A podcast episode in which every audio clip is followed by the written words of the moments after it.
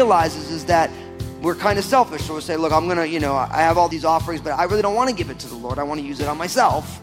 And so I'm not going to go to the temple because then I have to give it to the Lord. I really don't want to do it. And in a lot of ways, a lot of us do the exact same thing today, where it's like you realize that, the, that all that you have is the Lord's, but you really don't want to give it to the Lord's because you're busy consuming it on yourself, right? And it's the same dilemma because people are people. The circumstances are different, but people are people, right? And you got to ask yourself the question are you living a radically selfish life with things that you're supposed to be giving to the Lord? You can probably find them in the hidden recesses of most kitchens, a secret stash of special foods that you don't want to share. Today, Pastor Daniel looks at the human tendency to want to keep for ourselves things that should be shared. You'll be challenged to consider if there are things in your life that you're unwilling to share with the Lord. Pastor Daniel will help you think through this and give to God what he deserves. Now, here's Pastor Daniel in Deuteronomy chapter 12 as he continues his message, Sacred Space. Jesus is real. I think for a lot of us, we really like just doing what's right in our own eyes. I'm, I'm going to do what I'm going to do. Who are you to tell me what I can do with my life? I'm here to tell you I'm nobody. But Jesus can tell you what to do with your life because you were bought at a price. And you are not your own. Therefore, we need to glorify God in our bodies and in our spirits. He's like, no, no. Because really what was going on then is that everybody was worshiping in their own, they were doing it all differently. Everyone, even though they had it, it all together, it wasn't solid. It wasn't locked in. And he's saying it's, it's not going to be like that, where everyone just does what comes to their own mind. Unfortunately, this verse is challenging for us in our culture because we live in such a radically individualistic culture. The autonomy of the individual is the highest priority in our day. And it's true in the church as well. You know, and so we have to say, Lord, I'll never forget my pastor, John Henry, who I love so much. I remember there was a, an issue going on in the worship ministry at the church that I was apprenticing at. There was just an issue. And he walked into the meeting and they're like, Well, Pastor John Henry, you're not supposed to be in this meeting. And he's like, Well, I am the lead pastor of the church, you know? And he's like, But let me tell you this I don't care what you want. I don't care what I want. What does Jesus want? And you know what was amazing? The whole worship team quit that night. You know what? Because they didn't care. They only cared what they wanted. They didn't care what Jesus, they didn't care what they wanted. And I remember, I'll never forget, I was, I was sitting there in that meeting and he's like, I don't care what you guys want. I'm like, uh oh, you know? And he's like, I don't care what I want either. Oh, what, what does Jesus want for this ministry? And I thought to myself, yeah. Maybe you got to say, I don't care what I want, Lord. I care what you want. What do you want, Lord? And that's what happens when we're not bent on it about being what I want, what's right in my own eyes. You start saying, I don't care what I want. My wants are my own personal Judas anyway. Jesus, what do you want for my life? Oh, brothers and sisters, that we would be asking those type of questions.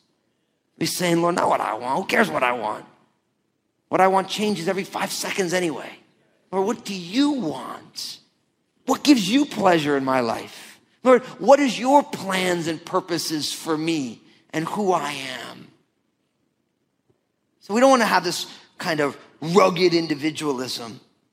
Verse 9, for as yet you have not come to the rest of the inheritance which the Lord your God is giving you. But when you cross over the Jordan and dwell in the land, verse 10, that the Lord your God is giving you to inherit, and he gives you rest from all of your enemies round about so that you dwell safely, then there will be the place where the Lord your God chooses to make his name abide. There you will bring all that I command you. So he's saying, listen, he's like, you're not in the promised land yet. You haven't come to the rest yet, but there's a time that's going to come that you will enter in and I will give you that rest. And then I will set this sacred space up for you that you can worship there. Now, look at verse 13 because it says, take heed to yourself that you do not offer your burnt offerings in every place that you see, but in the place which the Lord chooses.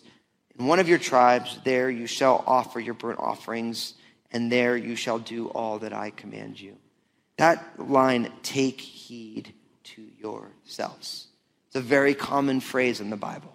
Notice it doesn't say, take heed to your spouse. It doesn't say, take heed to your friends. It says, take heed to who? Yourself. Super important because you know what's amazing? We're really good at figuring out the mistakes that someone else is making, and we're often the last person to realize the mistakes that we're making. So that's why Jesus said, before you worry about the speck in your brother's eye, take the plank out of your own eye. He's saying, look, you got more than enough to deal with in home base. Let's be honest. We have a tendency to give ourselves infinite grace and give everybody else a hard time. And it shouldn't be that way in the body of Christ. We should know better because we have the scriptures and we have the Lord saying, listen, no, no, no, no, listen, I, I, I want to work on you. I'm going to work on them too, but you got enough to deal with on your own. Make sense? Take heed to yourself. Are you taking heed to yourself? Or are you really good at taking heed to everybody else? You always know when someone's not taking heed to themselves because they're really good at taking heed to everybody else. They're worried about everyone else's business. It's like, man, if you took five seconds to worry about your own business, you would realize that you being worried about everyone else's business, that's a sin too. All the things you see in someone else, man, you got your own set of stuff going on. You know, and you know what? I love the Bible that way because the Bible, it's like, it's got some teeth to it, doesn't it? It kind of messes with you.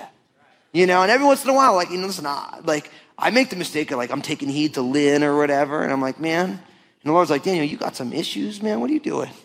You're like, I got all sorts of stuff I got to do, and you, I got like an eternity plan for you, Fusco. We're just in like phase two right now of the renovation I'm doing in your life you know? And I just feel comfortable because I know that that's the same thing for you. It's like you're like not even in like the finished carpentry work of the renovation God's doing in your life, man. He's doing some serious demo, right? So take heed to yourself. Let the Lord do what he wants to do in you, and you will be so consumed with what he's doing in us that if we do notice the speck in somebody else's eye, will the way we would approach them will be so humble and kind because you're like, listen, like God is like demoing a whole section of my life right now. So like I'm nobody, but I do love you and I'm concerned about this with you. And it's a whole different approach than, well, let me tell you why you are letting me down or whatever. You know what I mean? And it's like, and that whole thing, what it shows is that you're so busy looking at someone else's life that you're not taking the time to look at your own life. And the Bible over and over says, take heed to yourself. Look at your own stuff because we all got stuff. Now, in verse 15, look at what it says. However, you may slaughter and eat meat within all your gates, whatever your heart desires, according to the blessing, this is verse 15, of the Lord your God, which he has given you. The unclean and the clean, you may eat of it, of the gazelle and the deer alike. Verse 16, only you shall not eat the blood, you shall pour it out on the earth like water. You may not eat within your gates the tithe of your grain or your new wine or your oil of the firstborn of the herd of your flock and of any of your offerings which you vow of your freewill offerings and of the heave offerings by your hand, but you must eat them before the Lord in the place where the Lord your God chooses you and your son and your daughters, your male servant and your female servants, the Levites who is within your gates, and you shall rejoice before the Lord your God in all of which you put your hand. Take heed to yourself, verse 19, that you do not forsake the Levite as long as you live in the land.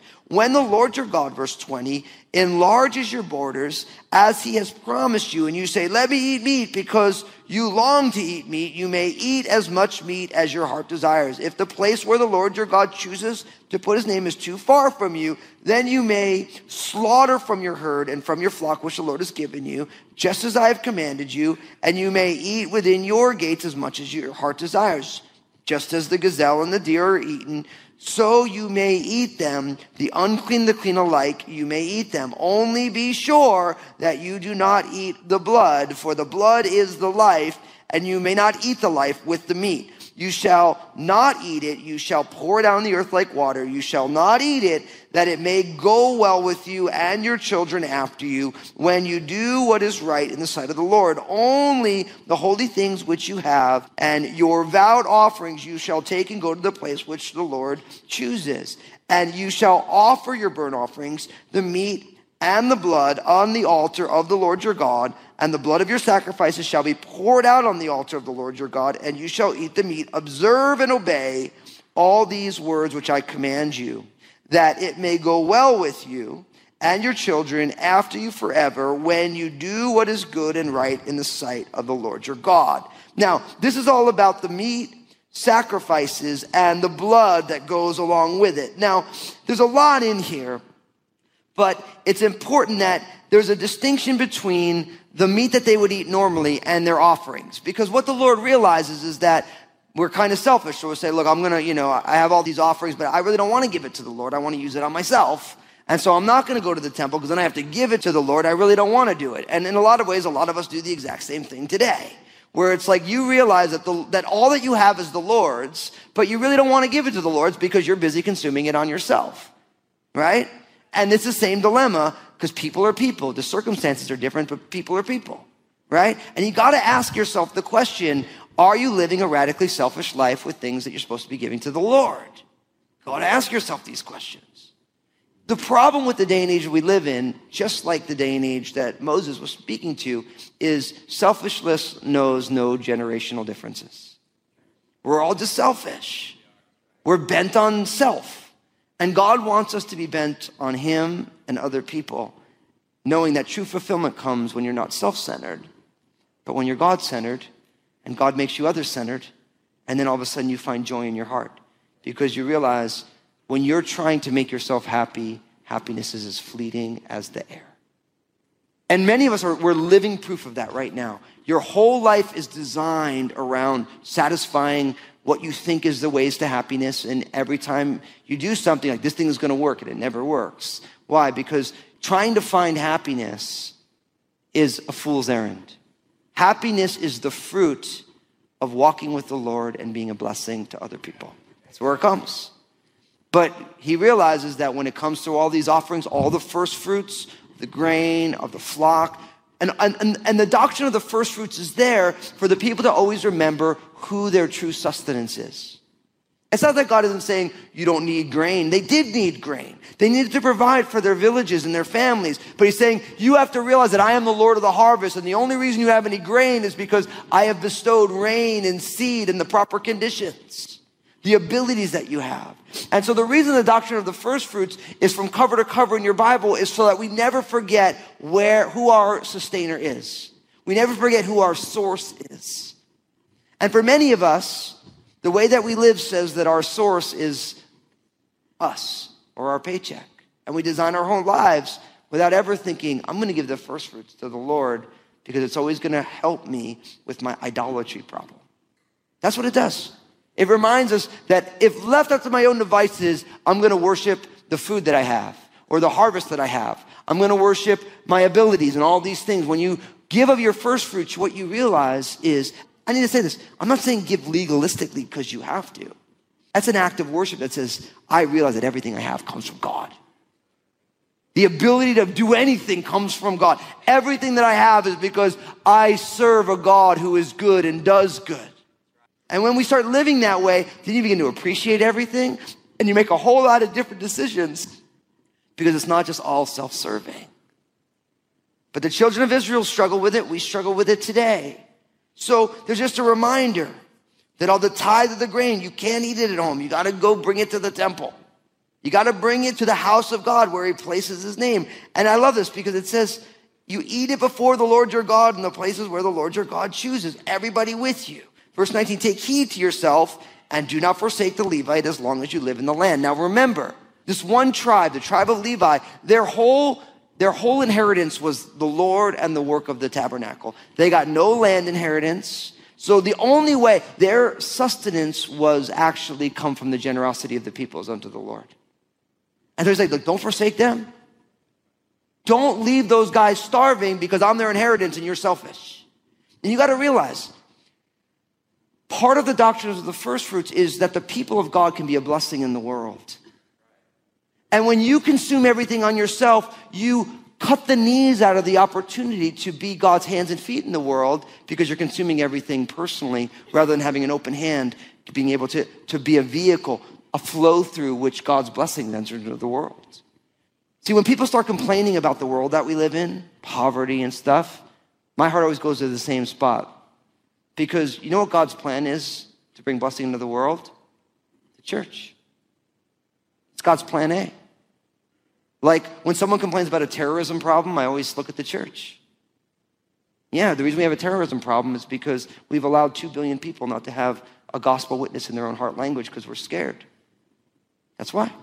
That's why we have it. The reason people kill people in the name of Muhammad or jihad is because they don't know Jesus.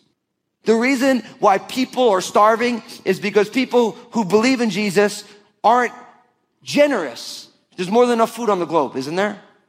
There is. There's more than enough money to provide for everybody. See, every systemic institutional problem, I look at the people of God and I say, Lord, can you move our hearts to be like you, to be the change agent that you recreated us in Christ to be in the world? But let's be honest, most churches can't pay their own bills because of the lack of generosity of the people. Probably, I would say, even at Crossroads, maybe 95% of the bills is paid by about 20% of the congregation. And I might be generous in those numbers because there's some people who say, I'm going to honor the Lord, and a bunch of people say, I'm not. I won't. Or they say, I can't, which I always say, no, you won't. There's no such thing as can't. Everything's a choice that we make. But it's so important to realize that our generosity is meant to be pushing outward into the world. Now, from here, he starts to remind them of all these different possibilities of what could happen. And he's saying, look, if you live far away, you can't eat it at home. You know, you have all these different, but you notice the reoccurring prohibition about the blood, right? And you have to realize that in the Bible, blood is a very serious thing. And the children of Israel were not allowed to eat the blood because the life was in the blood. Now, some people say, well, the life isn't in the blood. And listen, you have to think when someone's heart stops beating, the reason their body dies is because the heart's job is to pump blood to be able to give nourishment to all the different organs so the body works. So you can have a great brain, you can have great eyes, but if the heart stops pushing blood to all the different parts of the body, then the body dies. Right? Everything else can be great. If the heart stops working, the blood stops flowing, and the body dies. So the reason he says the life is in the blood is because the blood is the vehicle to get the nutrients to keep the body alive. Now, in the time of Moses, in more primitive cultures, and it still goes on today, it's really sick. But people realize that if they drink the blood of an animal, they're imparting that animal. And, and for some of you who maybe read about witchcraft and different things, or maybe some of you have been involved in that, you realize that that's a very real thing. But the children of Israel are never supposed to drink the blood, ever. The blood's always supposed to be poured out because the life is in the blood. Why? Because God is the life giver, not the life taker. So God loves life. But you realize that with the whole history of that, when Jesus comes on the scene and Jesus says something like, Unless you eat my body and drink my blood, you have no part in me, everyone freaks out and leaves. Because Jesus didn't really say, I want you to drink my blood. What he's saying is that I want you to become one with my broken body and my shed blood, because in my death you will have life, which is all the way through the sacrificial system, isn't it? That God accepts a substitute in place of the offender so that the offender may go free. Every animal that is offered, the animal is a substitute for the death of the offender. And all of that is designed to point us right to Jesus. It's all designed. The entire sacrificial system, if you read the book of Hebrews, all of it is type and shadow. It points us to the finished work of Jesus. Now, I'm going to finish this chapter. Look at verses 29 to 32. It says, When the Lord your God cuts off from before you the nations which you go to dispossess, and you displace them and dwell in their land, take heed to yourself that you are not ensnared to follow them after they are destroyed from before you, that and that you do not inquire after their gods, saying, How did these nations serve their gods? I also will do likewise. You shall not worship the Lord your God in that way. For every abomination to the Lord, which he hates, they have done to their gods, for they burn even their sons and daughters in the fire to their gods. Whatever I command you, be careful to observe it. You shall not add to it, nor take away from it. So there's the reminder not to worship false gods. And what the Spirit of God realizes that we have a tendency to get bored with things, and so we begin to dabble in new things, right? He's saying, listen, I don't want you, after you go in the land, you dispossess all these people, and the land becomes yours. I don't want you to begin to be inquisitive about how they worshiped and say, I want to do the same thing. See, we do this. We kind of have that itching ears, right? We kind of like novelty. We like something new. The same old, same old gets boring for us. And so there's a part of us that wants something new. And, and God realized that the children of Israel are going to go in and they're say, hey, I wonder how those nations worshiped. And that sounds really interesting. I think I want to do that. Right? And the Lord reminds them that the way that they worshiped was an abomination to him. So much so, he gives the example of the way that they worshiped a god called Molech. And Molech, they would offer child sacrifices to Molech. That's what they would do. They would offer child sacrifices. And what's amazing is if you read through your Bible, you will find that by the time of 1st and 2nd Kings, that even the great King Solomon built a temple to Molech. That you have some kings, King Ahaz, in 2 Kings 16, of Judah gave his son to be sacrificed to Molech. King Manasseh gave his son to be sacrificed to Moloch in 2 Kings 21. But all this happens because they're not hearing the word and obeying it. You notice how this little section ends here. It's so word. Verse 28 observe and obey all these words which I command you. They knew what it said, they just didn't obey it. And, brothers and sisters, listen what do you know, but you're choosing not to follow? That's where this message landed for me. It's like, Daniel, what do you know, but you're not following? What is something that you already know that this is God's will for me, that you're not walking after today? And brothers says, why don't we just to take that thing and just write it down, write it in your journal, write it on your, send yourself a text, just say, start obeying in this area. And just start there. Just take that step with the Lord. Because the children of Israel, they had this. I mean, this is, they've known this stuff. But sure enough, a bunch of years later, they're not following it at all. And in the same ways, many of us, there are things that we stopped doing a long time ago that we have picked back up again. We're not doing it all the days of our lives. And I believe God wants to do a transformational work in each one of us. And that's what I love about the Lord. That every day and every minute is the next time to take the next step. That's it. God's just saying, just take the next step with me. So we talk here, it's about simply responding to Jesus, right? Talk about it all the time. It's like our one string guitar that we play here. Because literally, that's all God wants. You're hearing the word, God wants you just to simply respond. Just with the knobs on your side of the wall, just take that step. And later tonight, guess what? He's going to give you the next step. Just take that step. And tomorrow morning, he's going to give you the next. You take the next step. And if we can keep taking that step, that's what you call the walk of faith. Jesus is real.